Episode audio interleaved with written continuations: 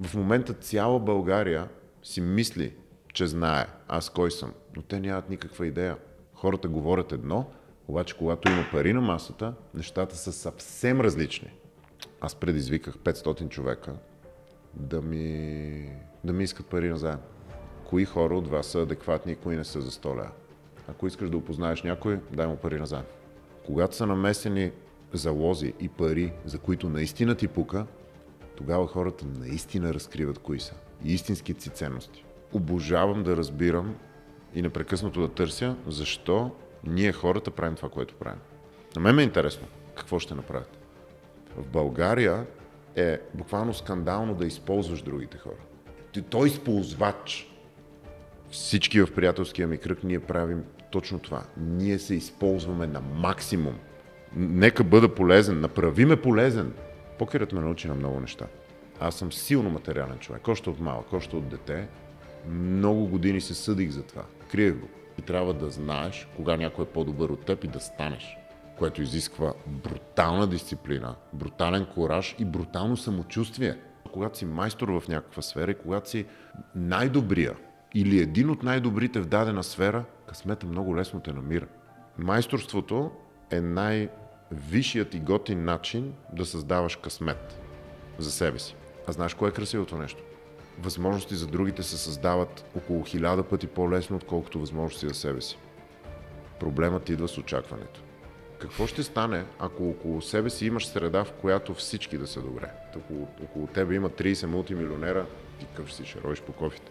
Кой може да създаде възможност и късмет за другите? Само силен човек. Защото дава само този, който има.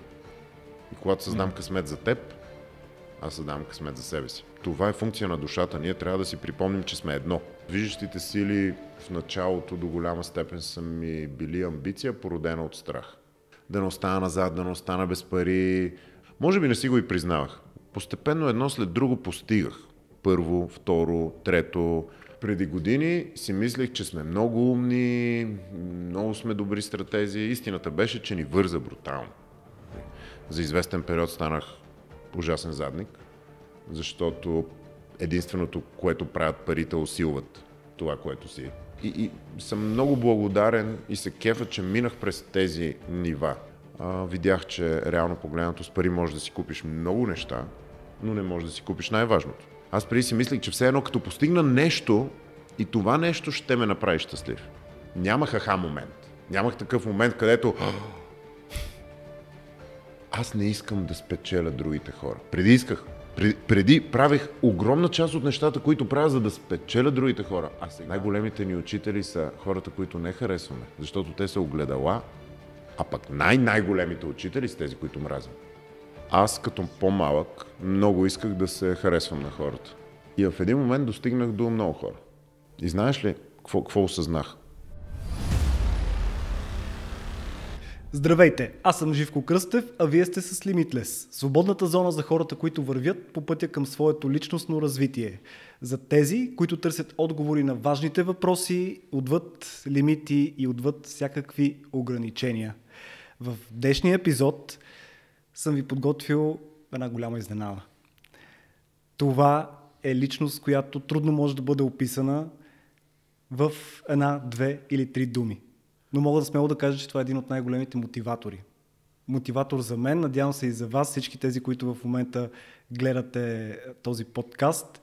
Много се радвам, че в днешния епизод ще можем да полетиме над абсолютно всякакви лимити и ограничения, директно в пространството на небесата, отвъд рамките на човешките възможности. Okay. С човек, който смятам, че е надхвърлил много над средното ниво на повечето благодаря от хората много, в България. И благодаря много, че ме покани да ти а, гостувам. Надявам се, че ще изпълним това обещание, защото след а, вчерашният а, рожден ден и след а, двата часа и половина спане, аз съм вече над възможностите. Вярвам в теб, вярвам, че можеш да се справиш с абсолютно всичко. Ще се справим. За този запис е на 30 ноември. На 29 ноември беше рождения ден на Юли. Октомври. Октомври. Октомври. Добре, минахме Сега един месец. октомври, да. Мис... Аз Минахме че. един месец напред. Важно е да сме напред. Нищо, ние сменихме времето днес. Важно е да така, сме че... напред. Аз обаче един месец вървя. Много ти благодаря, че бях част от а, това преживяване вчера, на което имаше толкова много свежи, готини хора. Да, имаше интересни, интересни моменти и ситуации имаше вчера. Имаше, да. да, наистина. А, ти как се чувстваш на 39? Надявам се, че не бъркам поне това. А, като изключим това, което се случва днес и че ме боли главата и не знам точно къде се намирам, а, се чувствам а, много щастлив, чувствам се много добре. Като изключим, че в момента днес почти не знам къде се намирам. До сега малко карахме мотори да си проветря главата и установих, че като се смея много силно ме боли главата тук в ляво, все едно някой ми е забил пирон. Но се чувствам много добре. И даже се чувствам много, много, много добре, защото вчера, ти видя на рождения ден вкъщи, имаше много разнообразни хора, имаше много хора, много различни хора, много разнообразни хора и, и това изключително много ме радва, че имаше бебета. имаше бебешки купон, имаше през това време и възрастни хора, имаше всякак, имаше всякакви хора. Имаше буквално всякакви хора и не хора, и животни. Имаше всякакви хора и това ме много ме радва да, да има от всичко. Различни гледни точки, различни мнения, различни истории. А, и съм супер щастлив, че успяхме да съберем немалко пари за, за Гери, а, която е болна от а, рак. 9000 лева успяхме да съберем, което което ти, ти разбра ли колко събрахме? Не, не 9000 разбрах. лева събрахме. Не. Всички дарения са 9000 лева, така че супер. И тази идея много ми харесва, хората да не ми взимат подаръци, защото много често, всъщност винаги, 90% от подаръците са неща, които никога не използвам и се чуда какво да ги правя, а пък и в момента си имам всичко, не ми трябва нищо. Така че имам така едно правило на рождените дни. Аз отивам и си взимам подаръци, каквито искам. В случая аз си взех а, нов екип за, за мотора, а, туристически. И си взех ръкавици, някакви мои си неща, където аз знам точно какво си взема, как да си го взема и от какво имам нужда. А пък е много готино, когато всички дават а, пари за, за някаква кауза, да, да помогнем на някой. Това, това много ме скеф. При години си го взех от един приятел и от тогава го правим. Тук що ми хрумва като идея. Не знам доколко можем да помогнем хората, които ни гледат mm-hmm, в момента, mm-hmm. но можем ли да пуснем една банкова сметка за тази кауза? А, да, да, разбира се. Аз ще, Добре, ти дам, да аз ще направим- ти дам контактите. Да. Между другото, ти добре ме подсеща, защото 9000 лева събрахме от хората, които дойдоха на живо. Това бяха около 150 човека, но другите хора, които бях поканил, голяма част от тях директно дариха към каузата. Така че всеки, който иска да се включи към каузата на Гери, добре е дошъл. Как да го направим? Аз ще ти дам линк а, направо и ти ще го сложиш И аз ще го сложа в коментарите, Супер, в, а, насякъде, където може да видите Limitless, а, ще пуснем и Супер, в... а, да. Може да ми напишеш Много и добра така, идея. тази историята, която е на, на Аз направо ще ти пусна Всичко линка, да- то там има абсолютно всичко, коя Да. Гери, по какъв начин се бори с рака, какво се случва и, и колко пари трябва да се съберат. Трябва да се съберат половин милион лева, до сега са събрани близо 160 хиляди лева. Така че всеки, който може да даде по нещо, няма значение малко-много, всеки лев е в полза. Да, ще видите в описанието повече. А, ти вчера така в един момент от цялата група хора така излезе напред а, без микрофон, но достатъчно така ясно си каза твоята благодарност към хората, които бяха дошли въобще от тая дистанция на времето. Всъщност, Когато бях с черните джапанки и чорапите ли? Да, Да. Този момент. този момент. Въпросът ми е всъщност за какво си благодарен, говорейки всъщност и за хора, които съдбите им са белязани наистина от нещо, което няма... Тоест, са...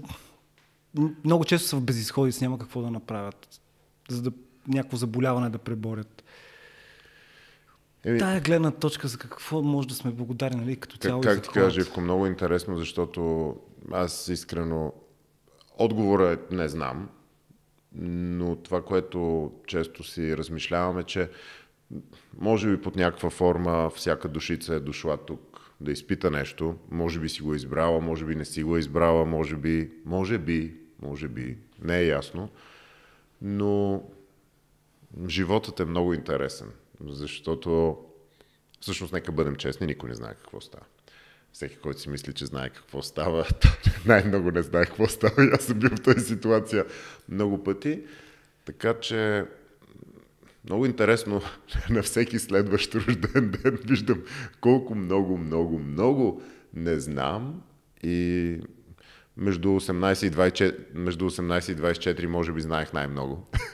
може би тогава знаех най-много. След това започнаха ресурсите някакси И да... сега, не по-скоро, не тогава, аз затова казвам, аз си мислих, че съм знаел нещо, но сега виждам всяка следваща година някакси все, все повече започвам да, да живея, а не да си мисля точно кое как трябва да стане и защо трябва да стане, защото виждам, че играят прекалено много фактори, които аз не разбирам какво става с тях. И, и когато съм на принципа да направя каквото трябва пък да става каквото ще, ми е доста не само и по-лесно, ами и по-хубаво. Така че реално погледнато, аз мисля, че нашият мозък може да намери хиляди неща, за които да се чувства отвратително, може да намери хиляди неща, за които да се чувства благодарен.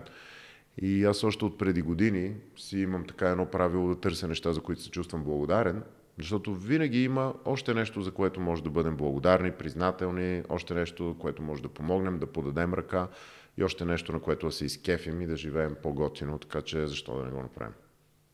Абсолютно може да си така. го позволим.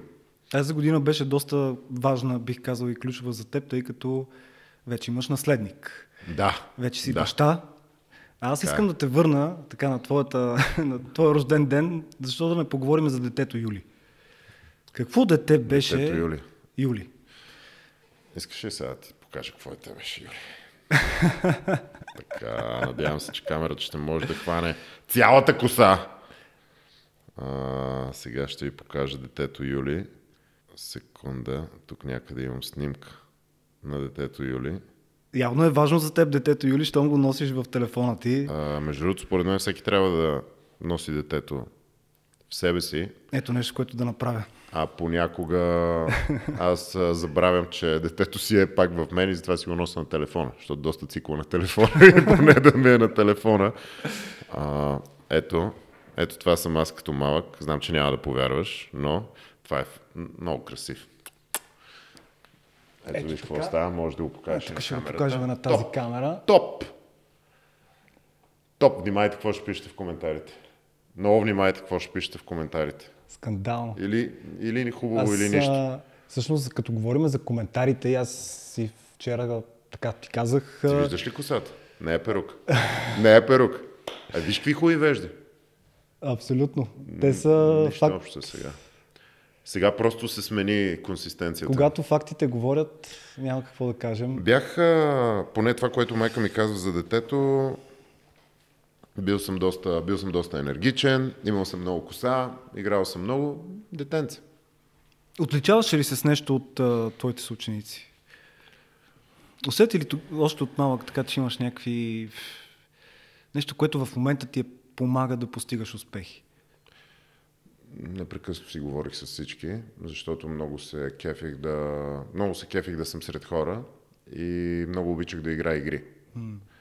Футбол, баскетбол, народна топка, Не електронни кър. игри. Обожавах Или... електронните игри, така просто ли? нямаше. Просто нямаше и в един момент вече а, аз съм леко от по-динозаврите и в един момент вече като започнаха да идват електронните игри, първите, първите наченки там, Атарито, след това Sega Mega Drive 2000 и така нататък, беше супер яко. И си спомням, че в началото нямах и един съсед, Вовата, имаше, който м- техните, Той живееше половината година в а, Италия и половината година живееше в България и те оттам му взимаха игри. И ние ходихме, ние бяхме на втория етаж в една панелка в Бъкстон. Той беше на 8 етаж и на последния етаж и ние ходихме да цъкаме цял ден игри в Волата. Супер много обаче играехме игри навън, защото просто нямахме достъп до волата непрекъснато. Иначе със сигурност щяхме нон-стоп да играем игри. Играхме тези игри с жетоните, с а, ръчките и така. Тоест, много-много готини години. Имаш една история, която съм запомнил от преди за първият ти бизнес проект с апартамента, който превръщаш в... А... Ага, ага. Да. А, апартамента, който давах под найем на нашите. Да.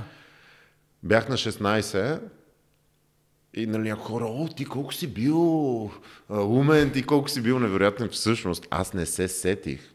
Ние тогава играхме компютърни игри. Бяхме геймери. Вече бях на 16, примерно 8 клас или 10 клас или нещо такова. Всъщност, чакай, аз на 16 бях студент. На 16, на 16 си бил студент? Да, аз на 16 бях студент.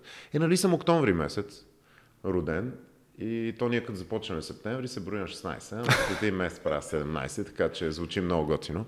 Но да, на 16 бях студент, Минно-геоложки университет. Влезнах там, за да не ходя в казарма. Това беше, това беше играта, това беше идеята. А, относно апартамента, аз всъщност не се сетих, че мога да работя, за да изкарвам пари. Да. Тоест, все едно моята гениалност беше липсата на елементарен акъл. Аз не се сетих, че мога да отида като хамалин на някой строеж и просто да припечела дневен надник, с който да си плащам за компютърния клуб, защото mm-hmm. тогава това беше голямата страст. По-късно страстта се превърна в по-деструктивни неща, така че... но, но да, аз реално погледнато, Живко, аз не се сещах, че мога, да, че мога да работя. Аз не се сещах. Не, че не съм искал, не, че съм мислил, че пасивният доход, финансова свобода. Не, аз не се сещах, че мога да работя за пари, което не знам дали можеш да си го представиш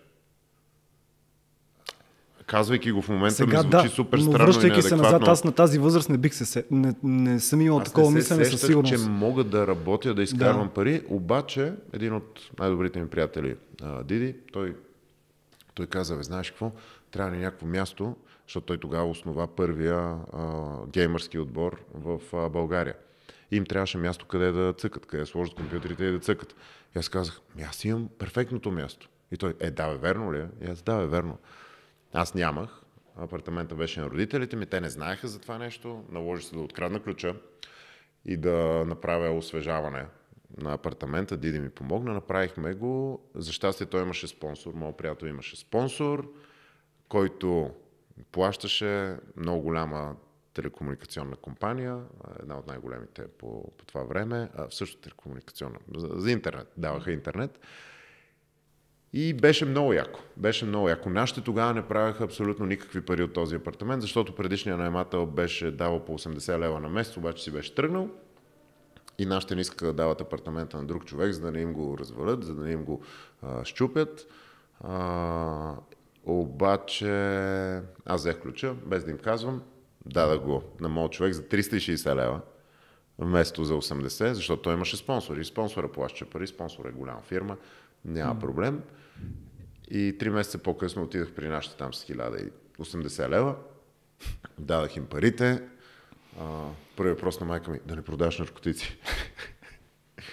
и от тогава, и от тогава започнах да давам имотите на нашите, после минах през имоти на други хора, но истината, че го правих много надребно и много, как да кажа, кукушкарско, но това не го казвам с някакъв негатив. Смисъл, супер много се гордея, че съм се сетил изобщо това нещо да го правя. Видях, че хората не знаят как да пускат обяви в интернет още тогава, не знаят какво да правят. И оттам си препечевах някакви малко пари, които, ако трябва да бъда честен, всички ги реинвестирах много тежко в а, а, алкохол и дискотеки. Това беше, това беше, това беше моята реинвестиция.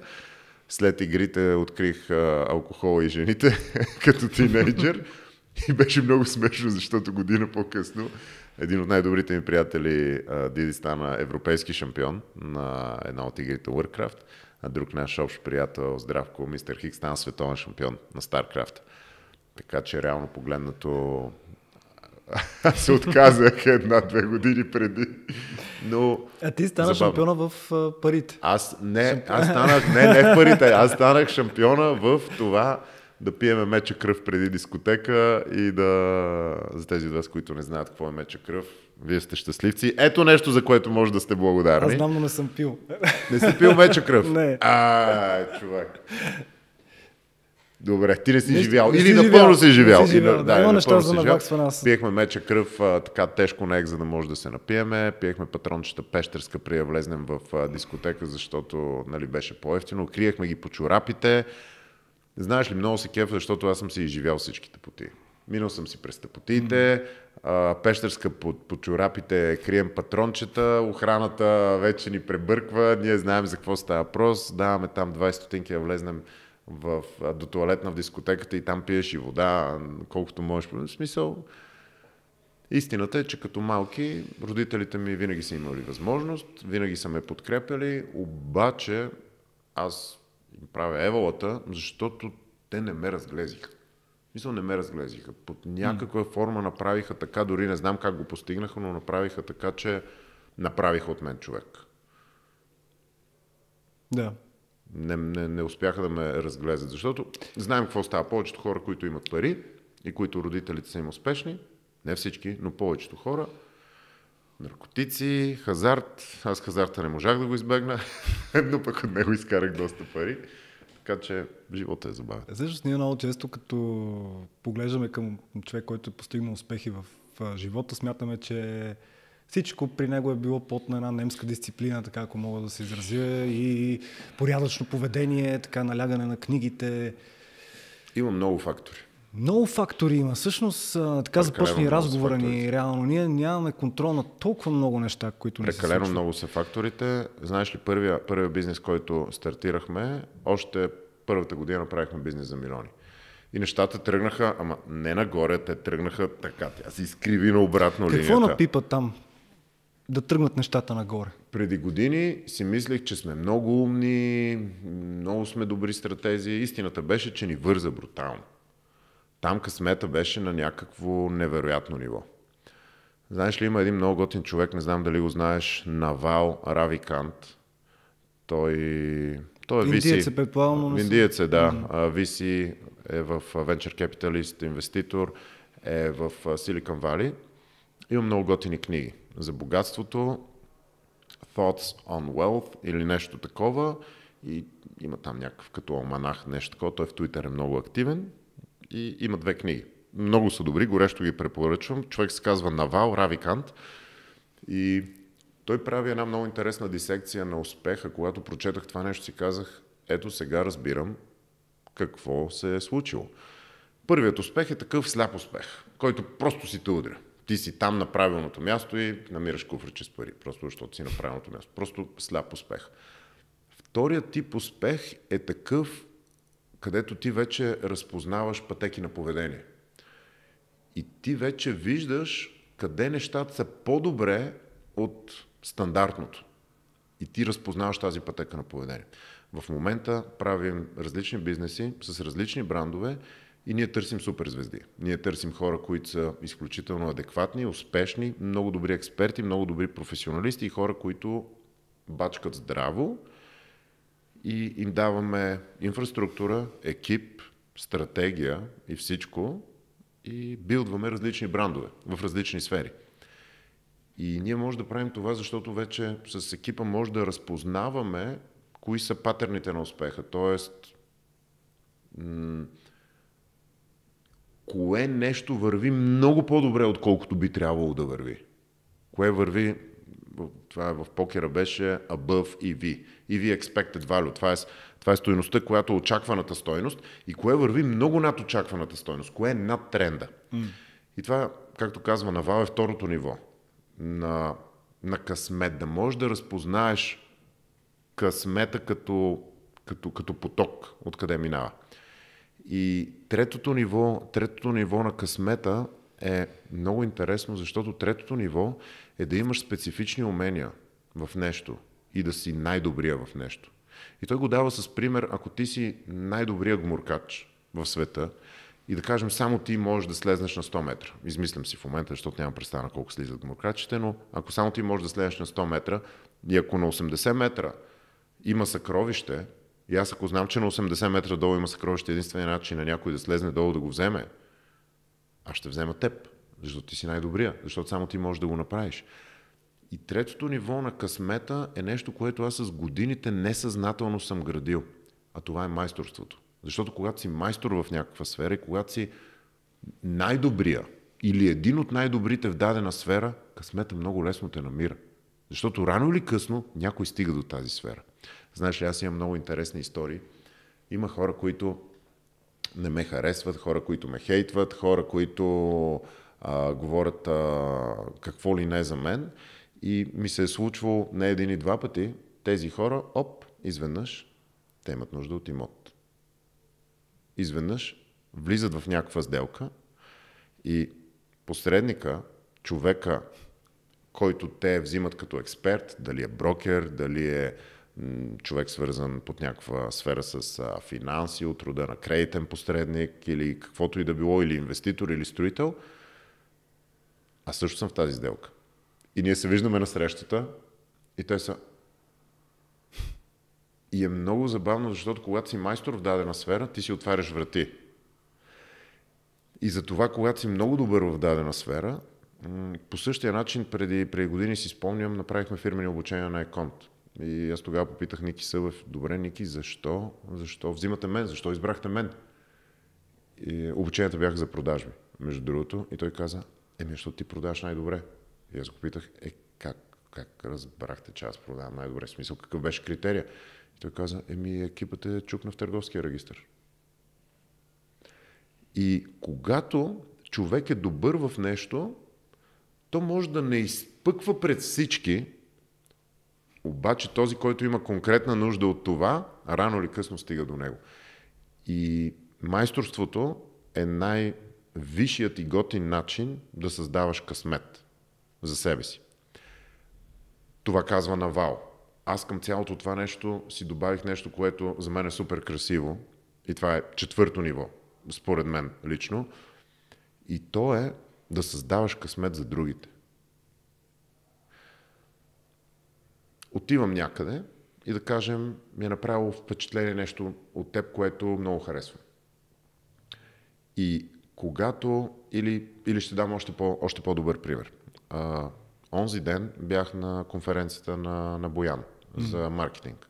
Ние преди сме ползвали Боян като, като подизпълнител, правили сме партньорства, какви ли неща сме правили с а, него, с Боян Москов.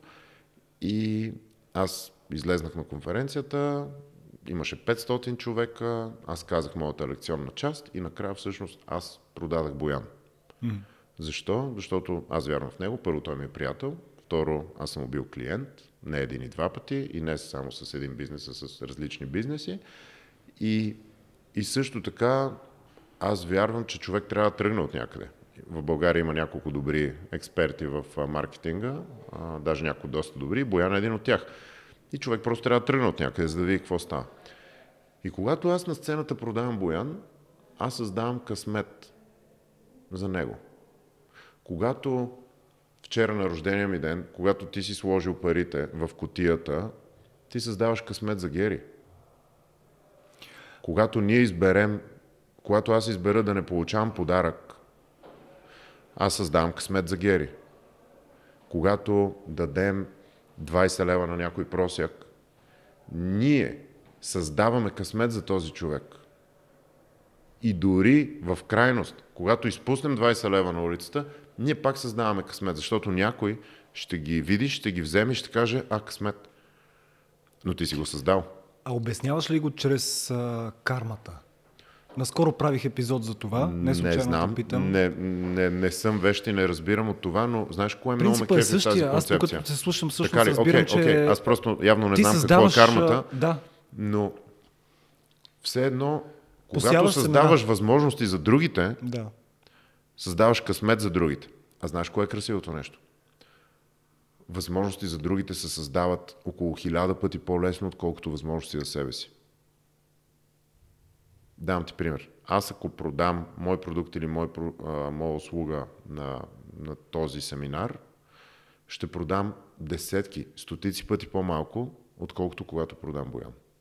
Особено когато аз абсолютно нищо не печеля от това, защото ние не сме на афилиет с него, аз не взимам процент, а, да. той ми предлага, но аз не взимам, защото аз съм казал, аз не искам от това да взимам пари. Но хубавото е, че много по-лесно е да продадеш някой, в когото вярваш, отколкото да продадеш себе си. По-лесно е. По-лесно е. А защо е така? Вярата в себе си или Ами защото, е много, защото е много чисто. Защото когато говориш добре за себе си, хората се съмняват. Хората mm-hmm. те мислят за нуждаещ се или за някакъв нарцис или за егоиста. Ние сме обучени, че това не е добре. Mm-hmm. Това са предимно ограничаващи вярвания, които обществото е изградило. И знаеш ли, това, това е на базата на, на трите нива, на които живеем. Първото ниво е да сме зависими. В момента дъщеричката ми след два дни става на една годинка, тя е напълно зависима. Без нас тя не може да се справи. Със сигурност. Всеки един от нас е зависим. Ние цял живот се борим да сме независими, обаче това е второто ниво. Третото ниво е епичното ниво. Третото ниво е, че сме взаимосвързани. И когато аз, аз с много малко усилие мога много да помогна на теб, и ти с много малко усилие можеш много да помогнеш на мен, проблемът идва с очакването. Защото когато ти приложиш 1% усилие, аз онзи ден при Боян, аз бях 35 минути на сцената. Това беше помощта. А, доколкото разбрах от резултатите, естествено тези резултати не са само от мен, защото те се справили много добре и така нататък. Доколкото разбрах, това е една от най-успешните конференции за маркетинг, правена някога в България, чисто от към продажби. Но на мен това не ми коства нищо. На теб не ти коства. Какво ти коства да кажеш за някой човек, ако наистина му се кефиш, че е много готин и стабилен човек? Нищо. Абсолютно нищо. Също толкова, колкото да кажеш, че виждаш и нещо негативно в него. Но едното нещо го въздига, другото нещо го сваля. сваля. И сваля и теб. Mm. Защото ти му говориш за гърба. Mm. Тя е обширна тема, но реално погледнато, когато сме взаимосвързани, и знаеш ли, много хора ми казват, е добре, Юли, ама така всички ще са добре, освен теб. Аз казвам, какво ще стане, ако около себе си имаш среда, в която всички да са добре? Ако около тебе, понеже парите най-лесно може да се измерят, около, около тебе има 30 мултимилионера, ти къв си ще ровиш по кофите. Така че създавайте късмет за другите, защото късмет за другите се създава изключително лесно. Изключително лесно, без никакво усилие. Ако то даже не трябва да го научим, то трябва да си го припомним, защото от ум, дух, тяло, това е функция на душата. Ние трябва да си припомним, че сме едно. И когато създам късмет за теб, аз създавам късмет за себе си. Аз създавам възможности за себе си, защото ние сме едно.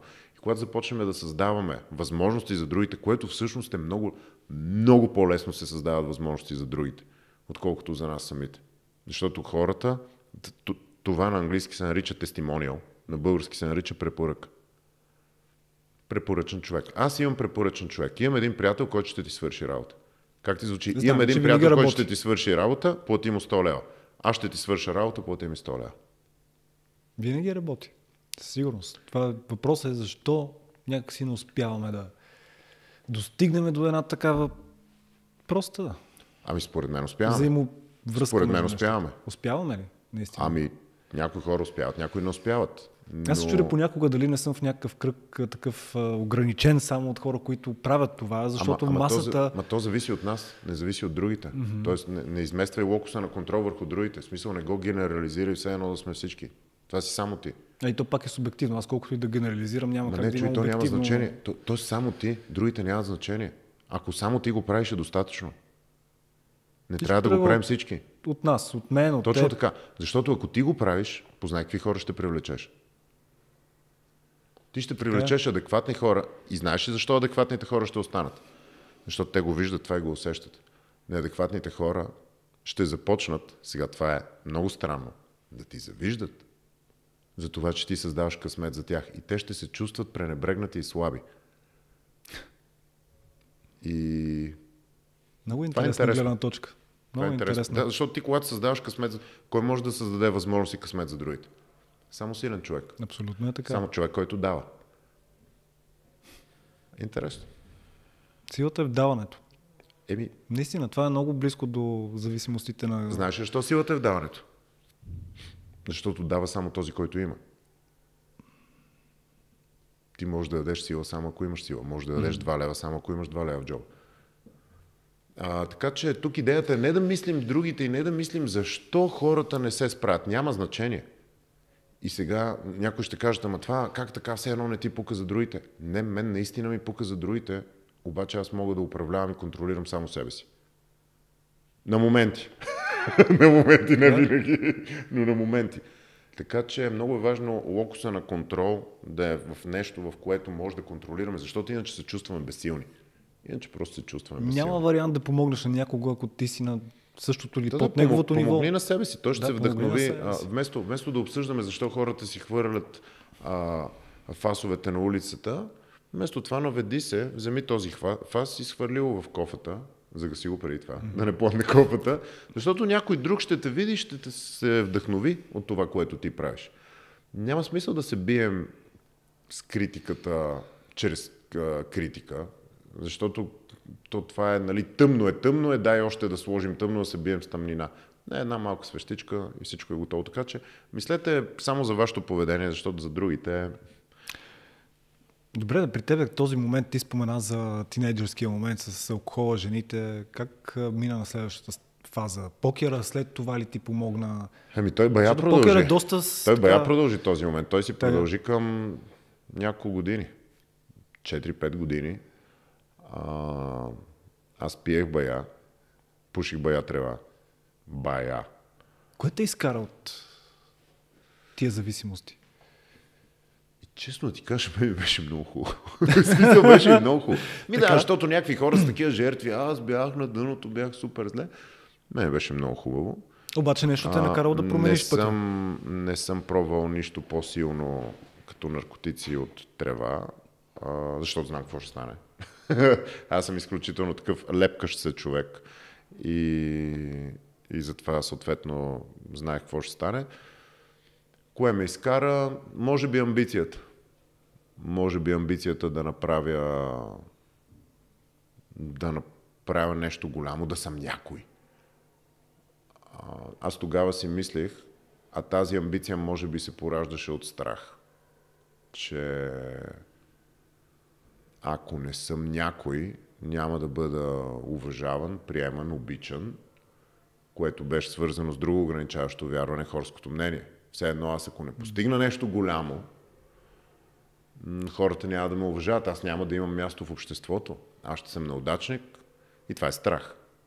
Така че движещите сили в началото до голяма степен са ми били амбиция, породена от страх. Дълги години мислех, че не е така и че съм някаква мега машината. И...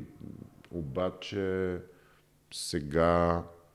Може би не си го и признавах. Доста време не си го и признавах. Все едно, че няма такова нещо, аз съм машина. Ти лут ли си?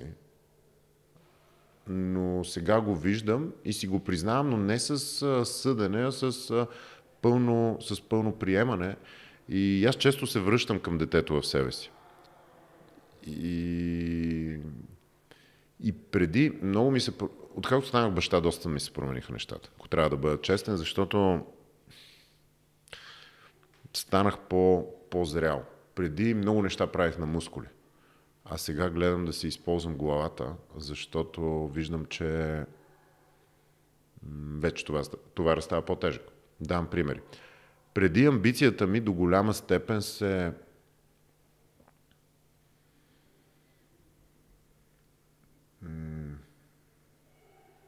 до голяма степен преди амбицията ми тя беше от страх. Тя просто си беше от страх. Това беше горивото за, за моята амбиция. Да не остана назад, да не остана без пари. Всъщност даже си, си мислих, че все едно ще умра в кофите. В смисъл това беше крайната, нали, като най-много се критикувам и се смазвам, нали, ако не направя нищо. И исках просто да постигна някакви неща, за да бъда харесван, за да бъда обичан, за да бъда приеман, за да за да съм успешен, за да може хората да ми се кефат и всички тези външни фактори. И постепенно едно след друго постигах.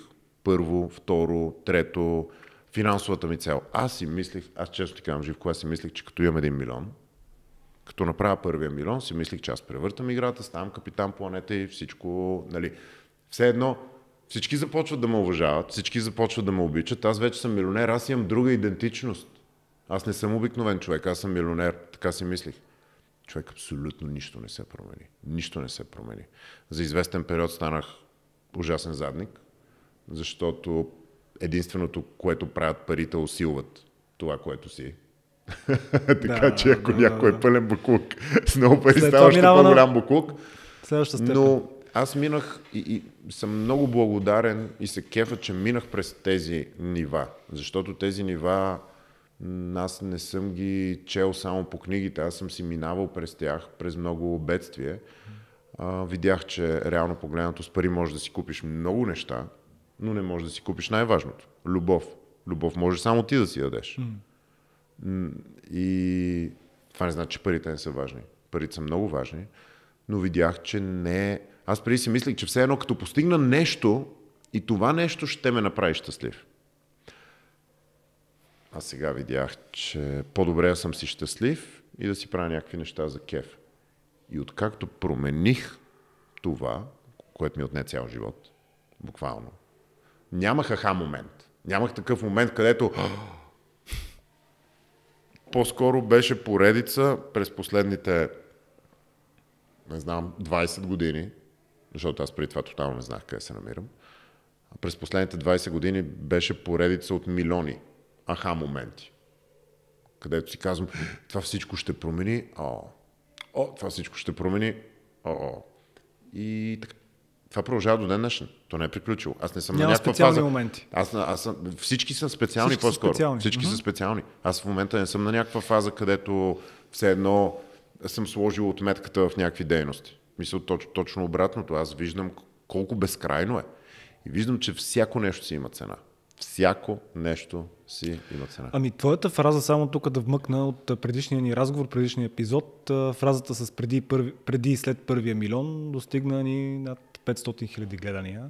Вау! Изключително много хейт. Изключително злобен хейт. За първи път видях, Юли, какво нещо е това. А каква е била Но фразата? мисълта ми, ами, а, какво направих преди и след първия милион. Всъщност само тази фраза, която ти в момента всъщност даже я повтори. Аха, окей. А, и това е нещо, нали, като кратко видео в социалните мрежи. А, но мисълта ми е следната, че хората, които след това бяха гледали целият епизод, който е 2 часа, Подолу в YouTube нямаше нито един негативен коментар.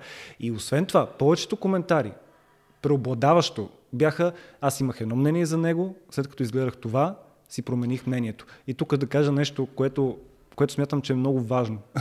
А, тази, е- тази естественост наистина да, да излезеш толкова открито. А, ти си популярен човек. Ти в момента собствените си грешки, които си ги преминал, ги казваш абсолютно открито. И това е нещо, за което аз съм Автентичност. При мен в ценностната ми теб, система, благодаря ти, една от основните в ценностната ми система е автентичност. И за мен това е много важно. Да. Знаеш кое е най-хубавото нещо на автентичността? Това е най-лесното нещо на света. Няма по-лесно нещо от автентичност. Знаеш ли колко време се готвих за презентацията ми при Боян Москов? Колко? Нула време. Просто излезе. Човек, аз съм на 39 години. Аз 39 години съм се готвил за този момент. Какво има да си подготвям за две седмици? Повечето хора забравят, че друго нещо, което е хубаво на автентичността. Ти нямаш конкуренция. Кой може да изиграе по-добре ролята на Живко от теб? Няма кой. Няма кой. Няма кой. Кой може да изиграе по-добре ролята на Юли от мен? Няма кой. И това е най-красивото. Това е нашата уникалност. И ние я губим, за да бъдем някой друг. Видя вчера на рождения ми ден как бях с джапанките бумеранг и с а, чорапа с картофче. И, и аз така си ходя. Мисля, аз така си ходя. И някакви хора, ама то е много хубаво да се обличаш по определен начин, за да спечелиш другите хора. Аз не искам да спечеля другите хора. Преди исках. Преди правех огромна част от нещата, които правя, за да спечеля другите хора. А сега си казвам, Чакай малко. Това е нещо в тяхната паница. Нещо само, което искам да кажа за социалните мрежи относно това, което каза. Да. Когато вече започваш да достигаш до милиони хора, когато си известен, от един момент на там това случи някъде от третата година, откакто започнах да правя събития, защото тогава вече започнах да достигам до много хора. И то в медии, по вестни, навсякъде. И тогава аз напълно загубих контрол и екипа. Ние напълно загубихме контрол върху, върху това какво се случва. Защото това, което се случва е следното. С теб правим подкаст. И този подкаст е 2 часа. И има, и има контекст. Има, има изграждане на темата и има логическа мисъл и връзка. Надявам се. има, има. В повечето случаи, може би. Но хората взимат от това нещо малки откъси, които са по 3 секунди, 5 секунди, 15 секунди, пускат ги в TikTok с, гръм, с гръмко заглавие, а, еди кой си е измамник, еди кой си е крадец, еди кой си е педофил или какви ли не ужасни неща. И това удовлетворява цялата индустрия. Алгоритъма и на Фейсбук и на всички социални мрежи в момента е такъв, че с рилсовете и с TikTok в момента вниманието на човека е буквално по-малко от на златна рибка. Златната рибка може да задържи вниманието си 4 секунди в едно нещо. В момента това внимание за социалните мрежи е около между 2 и 3 секунди. Мислех, че ще кажеш минути. Наш... Не бе, какви, какви минути, бе, човек? Какви... Не, бе. Между 2 и 3 секунди. Това, това е статистика, това не си го измислям. Вниманието ни в момента се задържа между 2 и 3 секунди. Това е евариджа на вниманието. Как, как си скролваш във Фейсбука? Какво четеш? А, четеш пост минути. Това ли правиш във Фейсбук? Не. Това, съм, това сме ние. Какво правим? Цък, цък, цък, цък, цък, цък, цък, цък. То пръст е станал, дега ти машината. И а, четах друга статистика, над 120 метра нюсвит превъртаме на ден. Над 120 метра. Някои хора не ходят толкова на ден, колкото превъртат стената във Фейсбук. И по този начин се изопачава съдържанието и се взимат Така е, думи да. от контекста. Защото в момента и с сегашна технология е много лесно да изрежеш три неща, които съм казал, да ги наставиш с музика и всичко и да направиш от човека каквото искаш, както искаш. И това го казвам просто, за да могат хората да, да изберете по какъв начин да консумирате информация. Аз лично консумирам предимно през книги и предимно през разговори или предимно mm. през събития. Защото тогава няма, или този формат е супер, защото човека сяда срещу теб, тук няма едит, няма след това, да. ти не трябваше да кажеш това, mm. а, потече ти супол, ние ще го оправим и така нататък. Тук Да. е цялото нещо. И това е прекрасно. Mm. Да можеш да си поговориш с човек, да се чуе цялото нещо, да му се чуе мисловния процес, да се чуе кога му накъсва мисловния процес и не знае къде се намира. Защото това е човека.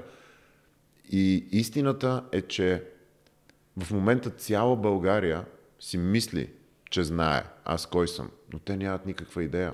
И аз знам какви са статистиките. На месечна база достигаме до 3 милиона българи, които са всички българи, които ползват социални мрежи. Всички знаят кой съм, всички са чували за мен. Присъстваш навсякъде, да. Да. От тези хора на живи събития с мен са идвали 35 хиляди човека. Това е 1%. И обаче всички знаят кой съм. И това е, това е черта в а, нашето поведение като хора. Ние виждаме някой, ние виждаме красиво момиче с големи устни и директно си казваме, ох, тая някаква тъпа силиконка. Това са стереотипи. Да.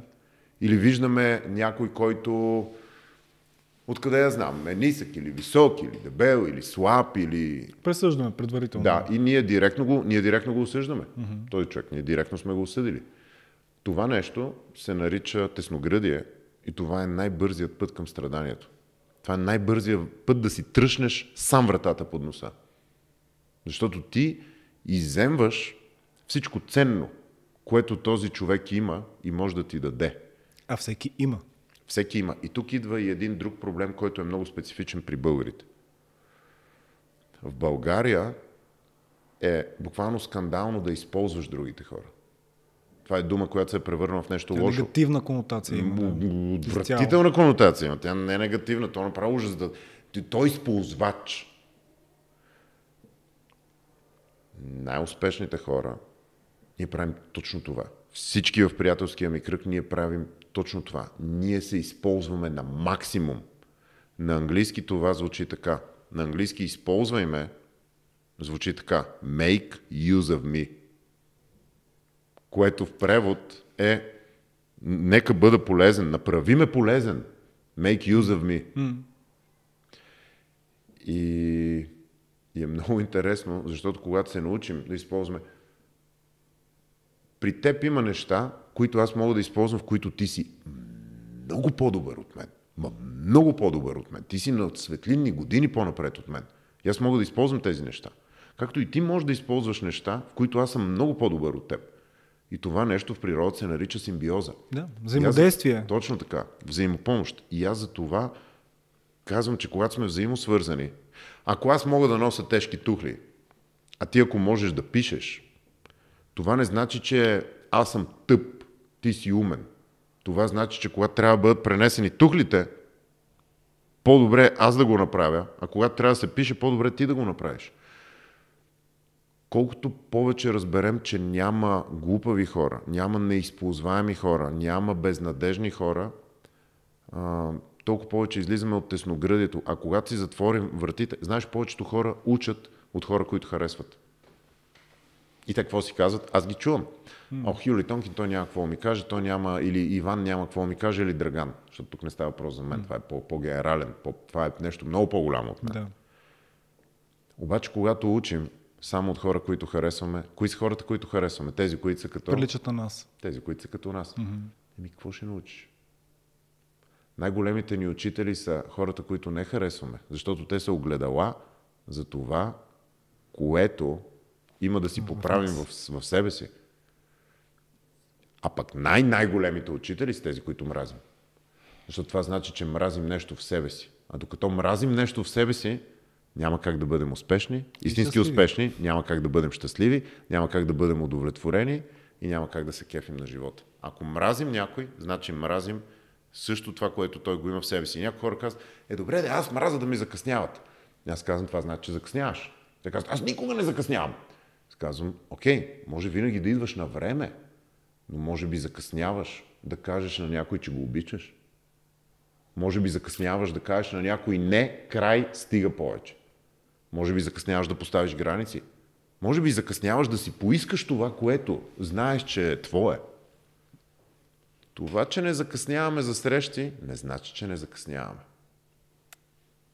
Дано да го чуят а, повече хора, които правят екипи, развиват бизнес, защото това смятам, че е ключово. А, То въпросът е да го направят, защото много хора ще го чуят. Защото това, което каза ти е много изключително ценно в тази част, особено когато различни хора с различни умения се съчетаят и започнат да работят. Ма много то така често се развалят, ми развалят се екипите много често заради едно такова търкане, всъщност, което Ама то така се, прави, е. така се прави екип, то затова има Да, ин и ян, горе и долу, малко и голямо, черно и бяло, мъжко и женско.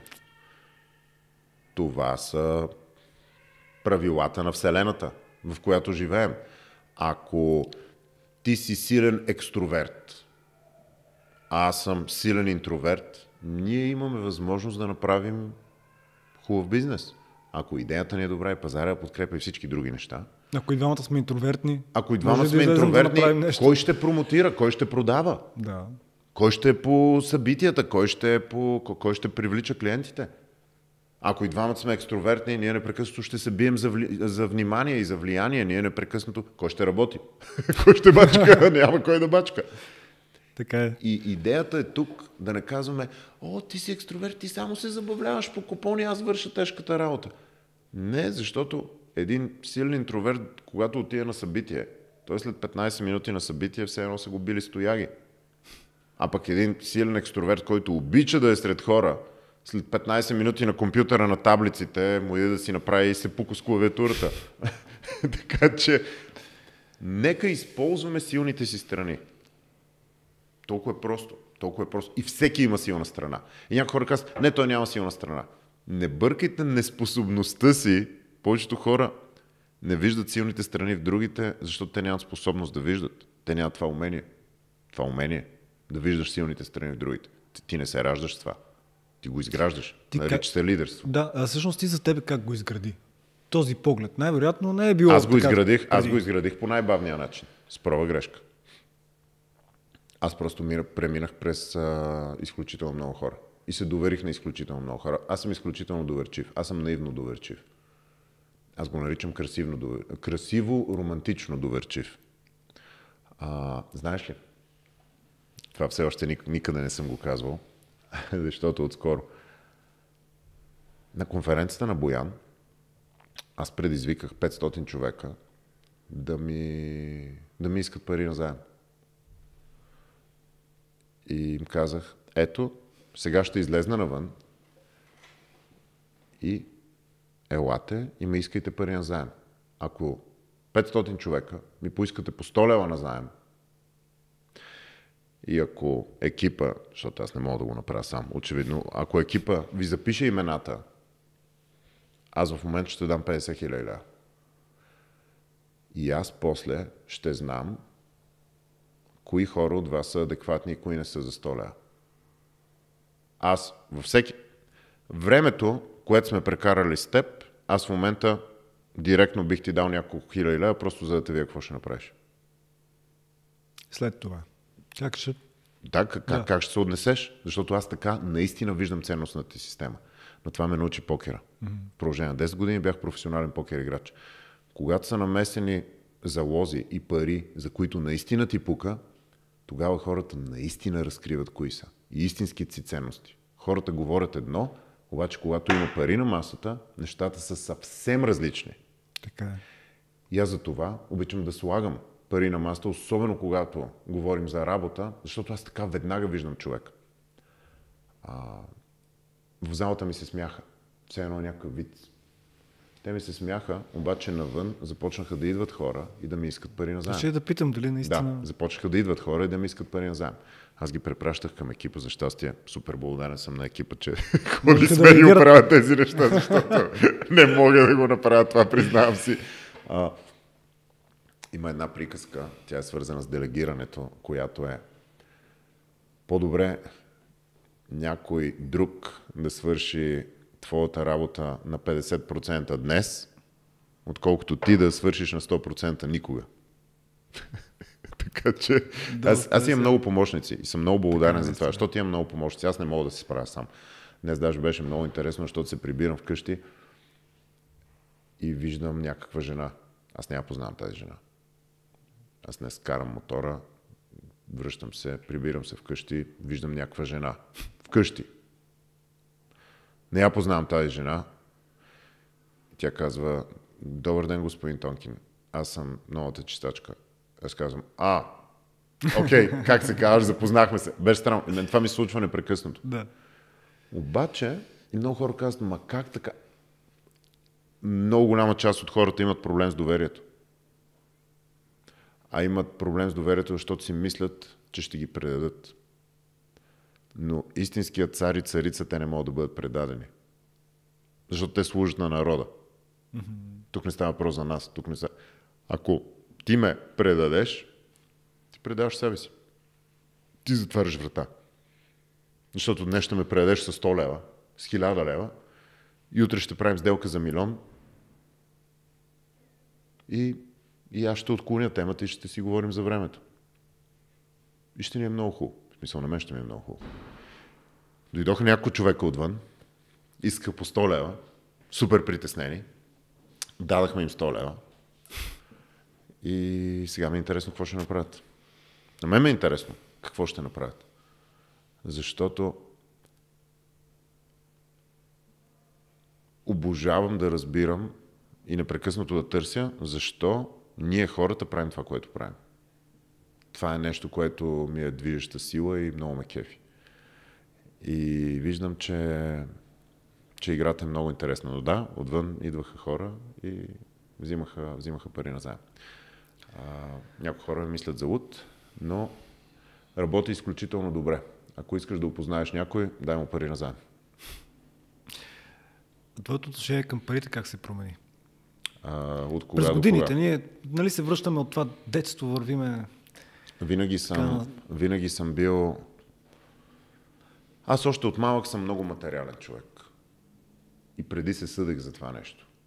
Защото си мислех, че това, че това не е окей. Защото обществото ни обучава, че това не е добре. Че това не е окей да си материален. Да. И даже виждаме някакви крайности, хора, които нямат пукнат лев, не могат да се погрижат за семейството и за децата си и обясняват колко са духовни и как парите не са важни. И това, това, това са ограничаващи вярвания. Това е безумно. Аз съм силно материален човек, още от малък, още от дете. А, и много години се съдих за това. И го крих. Криех го. Криех, че съм материален, криех, че, че ми пука, криех, че си паза супер много вещите. Не, мен не ми пука за тях.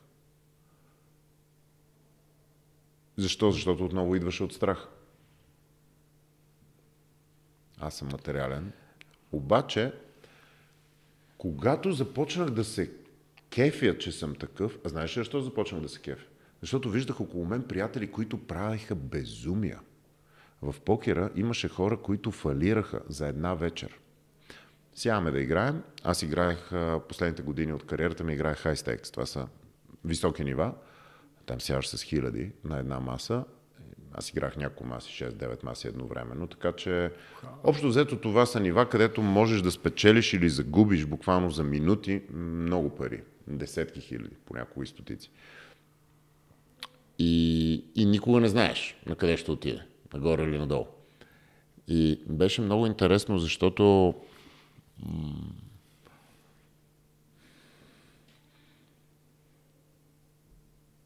сяда много добър играч. Сяда един от най-добрите играчи в света. И мой добър приятел сяда да му играе. Аз никога не бих седнал да му играя.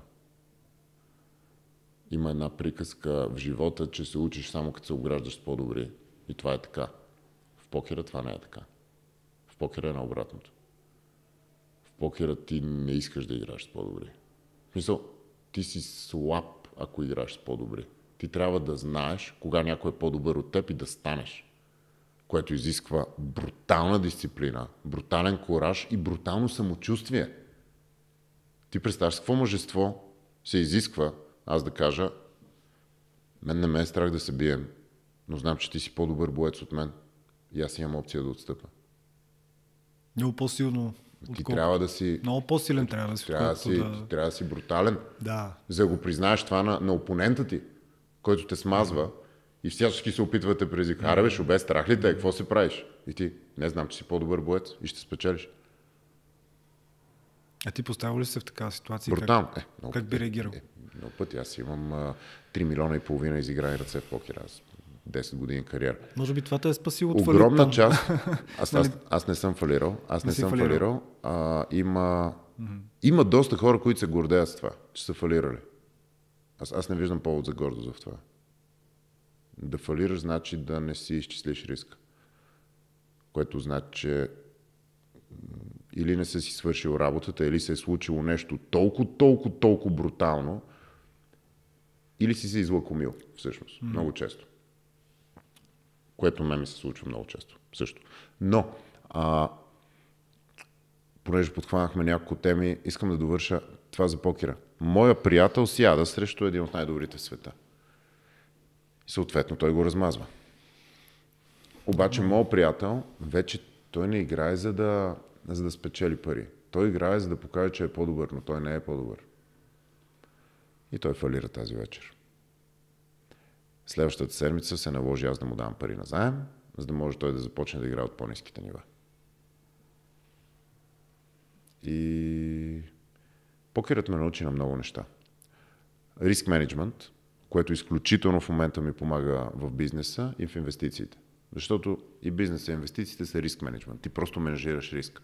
Да. Всичко свързано с работа в моята глава е риск менеджмент. Тоест да можеш да менажираш риска. Имаш, имаш възвръщаемост, печалба, имаш и риск. И целта е да постигнем асиметрия в полза на възвръщаемостта. Това е Нормално. голямата цел в финансовия Всеки свят. бизнес, да. А, Как ти се вижда тази установка в момента, която чисто политически, геополитически се затяга и економическите последствия в момента виждаме как а, по-скоро така, не може да не си мислил върху това. Има неща, нали, пак от нещата, които нямаме как да влияеме, но те се случват mm-hmm. около нас. Ами аз още от преди доста години, ако трябва да бъда честен, някои хора ще го нарекат ограничено, но за мое огромно щастие това. Значи, Питаме кога някои неща са променили истински за мен.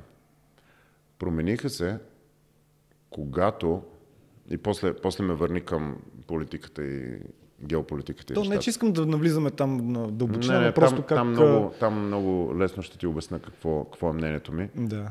А, аз като по-малък много исках да се харесвам на хората. Те да ме харесват и да ме обичат. И правих всичко възможно, за да направя това нещо. Английски се казва people pleaser.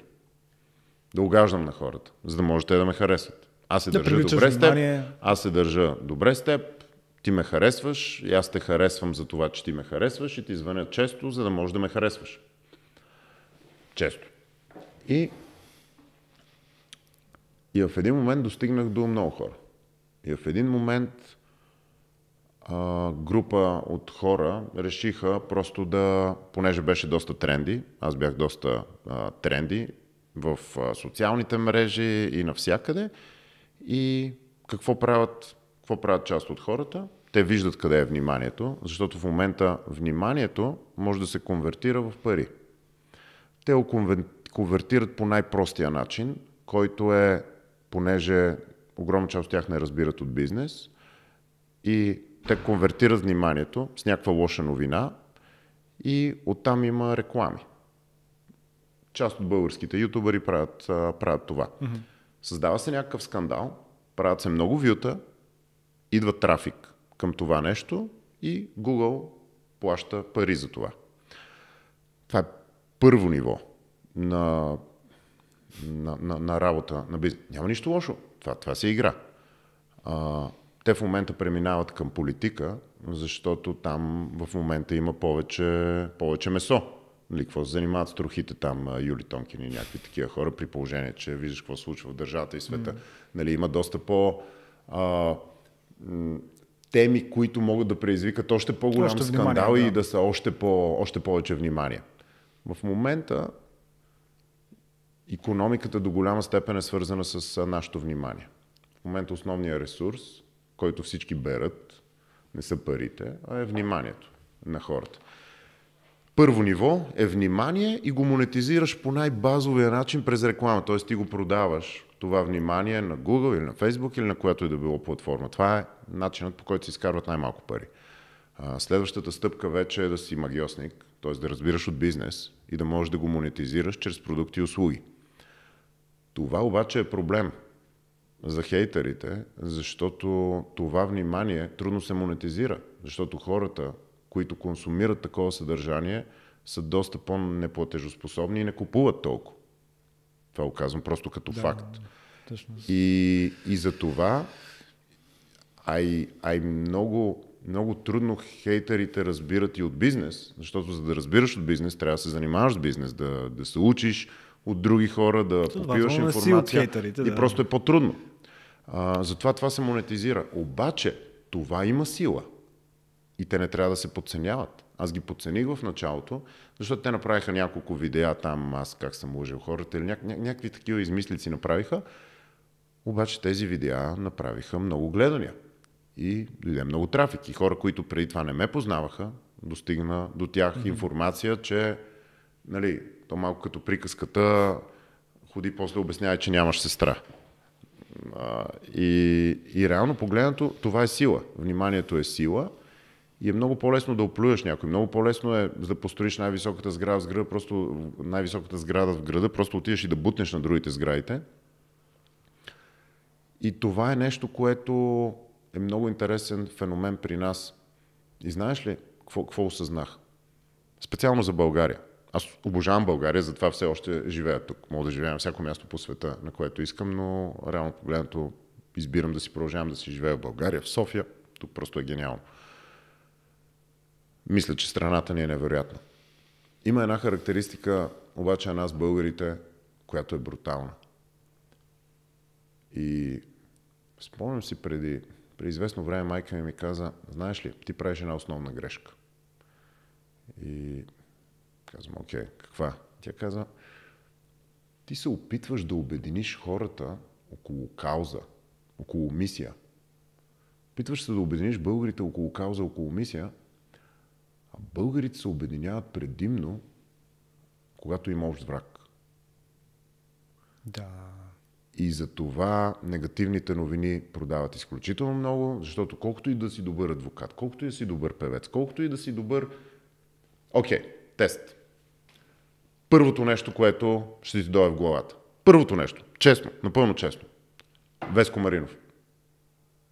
А, Бойко Борисов. Не, Нали смисъл, какво не, да не, кажа? кое, кое е първото А. нещо, което ти идва в главата? А, като кажа Веско да, Маринов. мислех, Веско да. Маринов. Веско Маринов, а... Мокра Риза. Окей, okay, под. Веско Маринов, аз не съм а, фен на естрадата и не си карам мотора, докато я слушам Веско Маринов, въпреки че е много яко. Каква жена, каква камбанария. Ще е много яко. Но, нека видим какви са фактите. Веско Маринов е един от най-добрите гласове. Не на България, а на света.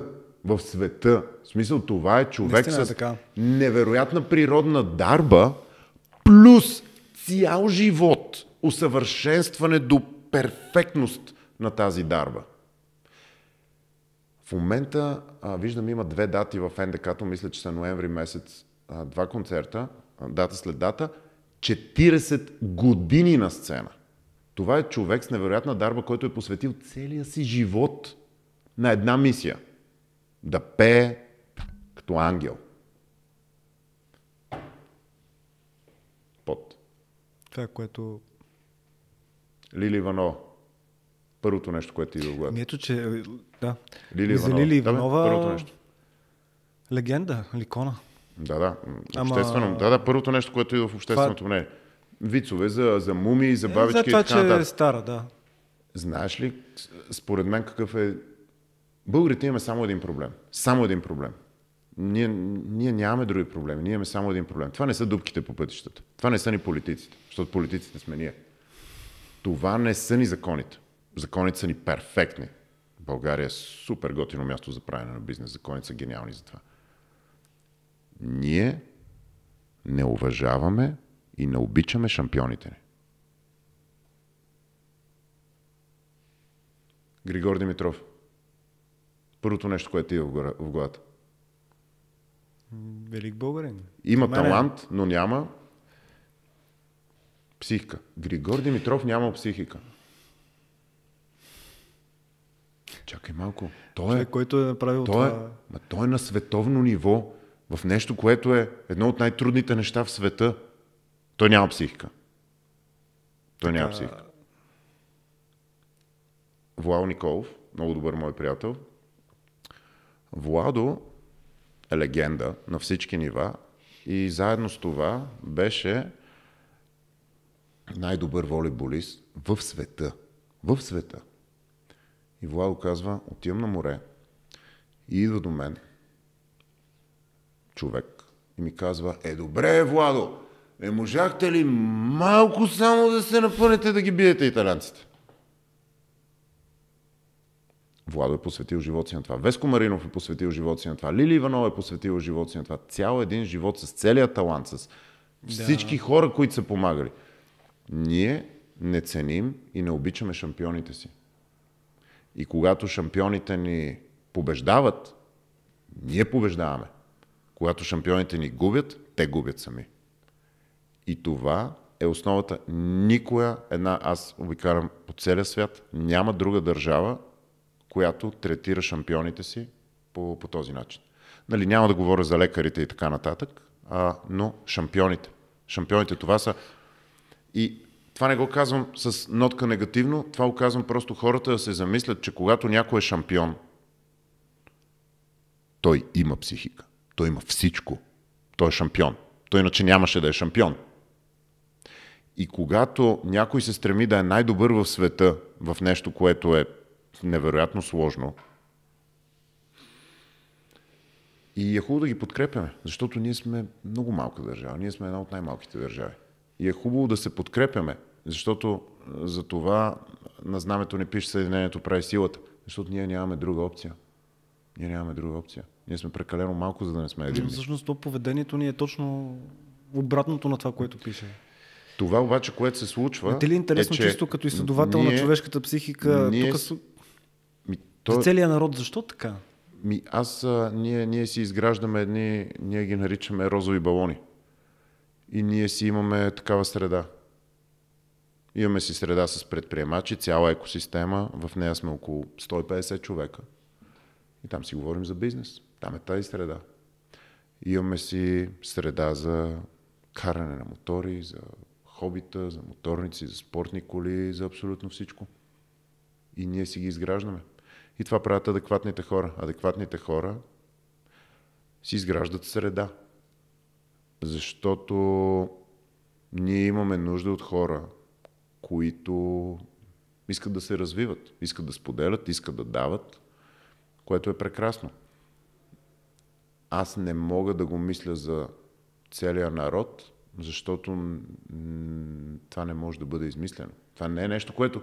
Това, това е такава залагалка, кокъл за, за мозъка и мозъка много обича да дъвче кокали, но по този начин човек се превръща не в практик, а в, а, в а, коментатор. Mm-hmm. Да, даже не е коментатор а правилното нещо, не искам да обиждам коментаторите, имам доста добри коментатори. А, човек се превръща в Айде бе, Роналдо, толкова ли не можа да го вкараш този гол, бе? На крака ти беше, бе. На крака ти беше. Винаги има стадион от 1011, които са на терена. Точно така. Затова на стадиона има 50 хиляди, на терена са 20 mm. човека. Това, това е разлика. И това винаги ще бъде така. И това няма да бъде променено. Mm. Защо?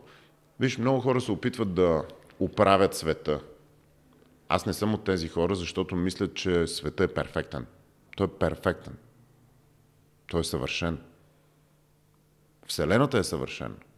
Тук не говоря за законите ни за България и за да, да. Близкия изток. Тук говоря за, за Вселената. Всичко е съвършено. Всичко има нещо. И то е хаос. А хаоса знаеш ли какво е? Аз преди се обвинявах и че съм много хаотичен и че не съм подреден. Хаосът е ред, който не разбираме. Подредба, която ние просто не разбираме. И за това аз спрях да се опитвам да разбера mm-hmm. всичко, а просто правя неща, които знам, че работят. Защо работят? Не знам. Караш кола, нали? Да. Знаеш ли как работи двигателя с вътрешно горене? Не. Чисто някаква представа имам, а не с... Не, не ти изцела, трябва. Да. Не ти трябва. Да, така е. Реално, паля и Та бе, караш кола, дали ще я караш за кеф на писта, дали ще се придвижваш с нея, дали ще караш семейството ти, тя ти служи за да ти върши някаква работа. Не е нужно да разбираш окачването, не е нужно да разбираш какво е маншон, не е нужно да разбираш процеса, в който се гори бензина. Не е нужно да разбираш от всичко. Обаче е много лесно да си разбирач, отколкото да си правач. Така и за това повечето хора не живеят живота на мечтите си защото забравят за действията. Не са на терена, на игрището, Точно а са така. на... Точно така. Един от зрителите на живота. Точно така. живота като зрител. Рузвелт много добре го е казал. Теди Рузвелт има един такъв много готин цитат за човека, който е на арената. Защото е много лесно да му се присмееш. Много лесно е да го оплюеш. Много е лесно да го осъдиш и критикуваш, че не е успял да ритне топката, че не е успял да нанесе удара или се е спънал. И то е много лесно. И то е много възнаграждаващо. Защото ти ако беше там, сбираното коремче и с въстъчките, ти щеше да, да вкараш гол срещу да. Меси, нали? Това е ясно. Ама ти не си там, защото той нищо не прави и взима 200 милиона. а, ти, а ти се смазваш от бачкане и взимаш хиляда. И, виж, това, това е ниво на осъзнаване. Има, има, има нива. Имаме растително царство, имаме животинско царство, имаме човешко царство, имаме и а, осъзнато царство. Това е следващото еволюционно mm-hmm. ниво на нас хората като цяло. Така че си минаваме натам, но хубавото е, че е толкова сложно че аз в един момент видях, че просто няма да успея да го разбера. Живота. И видях, че той, той дори не е направен, за да бъде разбран. Хора се опитват да солвнат живота, да го, как се казва, да го разрешат. Да го разрешат. Все едно е някаква задача, която трябва да бъде разрешена. Обаче не се ли получава точно за това, тези смутни времена, в които живеем, с кризата, с всичко това, което предстои, може би те първо. Чакай сега. се Сериозно, усилва това. сериозно. В момента има ли криза според теб? Ами, За тебе, за тебе. За мен Пусти не. другите хора. За теб има ли За криза? мен не, не. Защо? Ами някакси съзнанието ми е в посока да правят подкаста, да имам следващо Знаеш кога са били и- направени най-много пари в историята? По време на кризи. Точно така. Така че ние трябва да дефинираме какво е криза. По време на сухия режим в Америка. Точно така. време Ние на... трябва за себе си, всеки един от нас за себе си трябва да дефинира какво е криза. Защото ние нямаме тази дефиниция. И ние взимаме дефиницията на новините.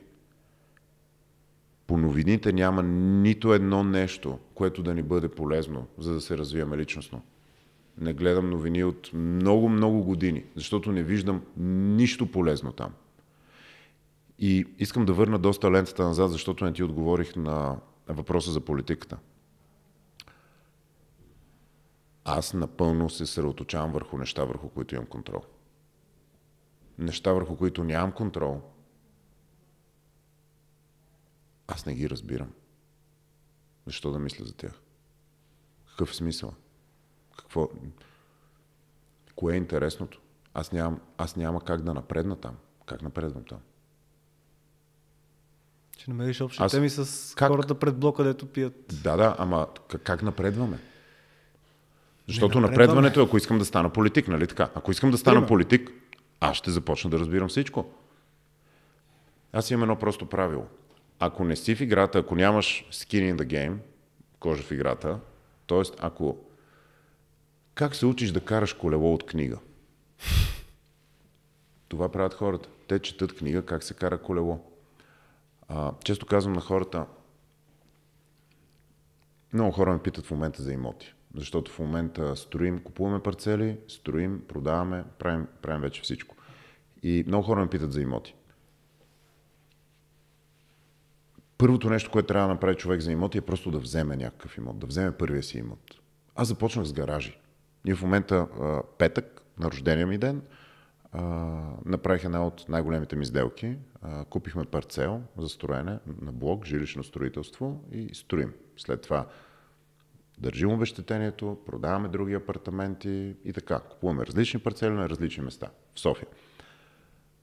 Интересното нещо е, че хората ме питат за имоти. Как мога да, как мога да имам пасивен доход от имоти и така нататък. Първата стъпка Знам, че звучи контраинтуитивно. Повечето хора искат да разберат всичко и тогава да вземат имот, който е най-доброто решение. Имотът не е... Това не е като да си взимаш жена. Защото, нали, имаш една жена в живота, поне, нали, не знам, това е моето верио. Имам приятели, които не са така. да, да, имаш Доста една жена на ден. Да, да, така, Да, така, прави си, нали, днес, кой ден сме, неделя. Да, да, с неделя една, няма прекаляваме.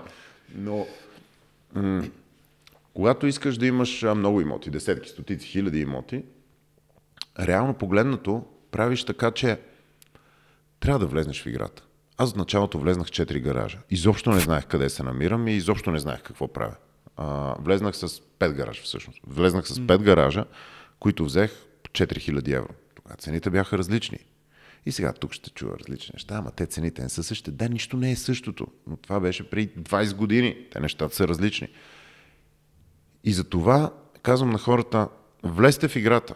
Защото когато вземете първия си апартамент или гараж, или таван, или мазе, или каквото и да било, вие тогава ще чувате информацията, която пише в книгите, която казвам и аз по семинари, по обучения и навсякъде. Защото без да правим нещо, как учим за него? Без правене, без практика. И не малка част от хората просто поемат информация, без да правят. А, има една поговорка при имотите, която е много забавна. Не чакай за да купиш имот, купи имот и чакай. Обаче хората, има хора в момента, които са в менторската им програма, които купуват имот. Те взимат имот, ние им предлагаме сделка, те взимат имот. В менторската програма ние винаги им предлагаме. Първите сделки на тях, те взимат имот. И когато вземат имот, изведнъж те започват да ме чуват. Изведнъж те започват да си записват. Наказани Изведнъж те в- започват да са адекватни. Защо са адекватни? Защото им се налага. Защото идва следващата вноска. И те може да нямат пари следващата вноска. Какво правиме? Ти, ти вече, то ти е гайле, дет се вика, ти вече не е такова... Да, ти, да, ти си с парите вътре. И точно затова ти казах, покера супер много ми помогна. Защото сега ако сложим тук пари, за които ти пукат, примерно сега ако сложим 1000 лева, и ти трябва да научиш две изречения и до утре тези изречения да ги знаеш, на колко места ще си ги запишеш? Ако вдигнем на 10 000 лева, ако вдигнем на 100 000 лева, и хората казват, мен парите не ме мотивират. Интересно. Дали? И често им казвам, ако има хора пък, които ми казват, аз не мога да ставам рано. Не мога да ставам рано. Аз казвам, верно, не можеш да станеш рано. Не мога, просто не мога. Аз казвам, окей, утре, ако си направим среща пред Александър Невски в 4 сутринта, абсурд, това никога не мога да направя. Аз казвам, окей, отиваме утре, получаваш 15 000 лева. Е, сега.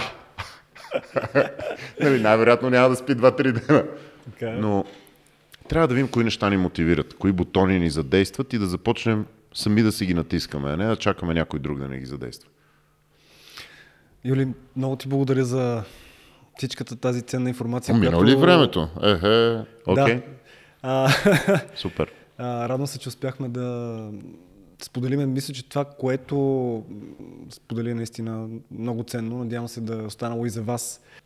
В а, коментара отдолу, както казах, ще има, ще има линк за каузата, Гери, да. за каузата Гери, така че ще видите повече информация. Благодаря ти. Супер много ти благодаря. Още веднъж. За поканата за мен беше удоволствие. За мен също. Ело ти продължай да правиш Отново- подкаста е много готин и много се кефа да ти, да ти идвам на гости, така че Твоята оценка и много наистина готини хора, и много значи готини много за хора. А, каниш и, и това е богатство. Да има, да има различни гледни точки, да има, да има различни мнения и, и кога... Много е важно и намерението, защото ти имаш много чисто готино намерение и това е супер. Това Така е. просто е супер готино и това е нещо, което много ценя в теб. Еволата, за което поздравявам те. Благодаря ти. Още веднъж ти благодаря. А, благодаря и на вас, които бяхте с днешния епизод. Ако не сте се абонирали за канала, направете го сега. Може да оставите коментар, което ще помогне на алгоритъма да разпространи това съдържание към повече хора. Благодаря ви на всички. Довиждане ви казвам сега и до нови срещи.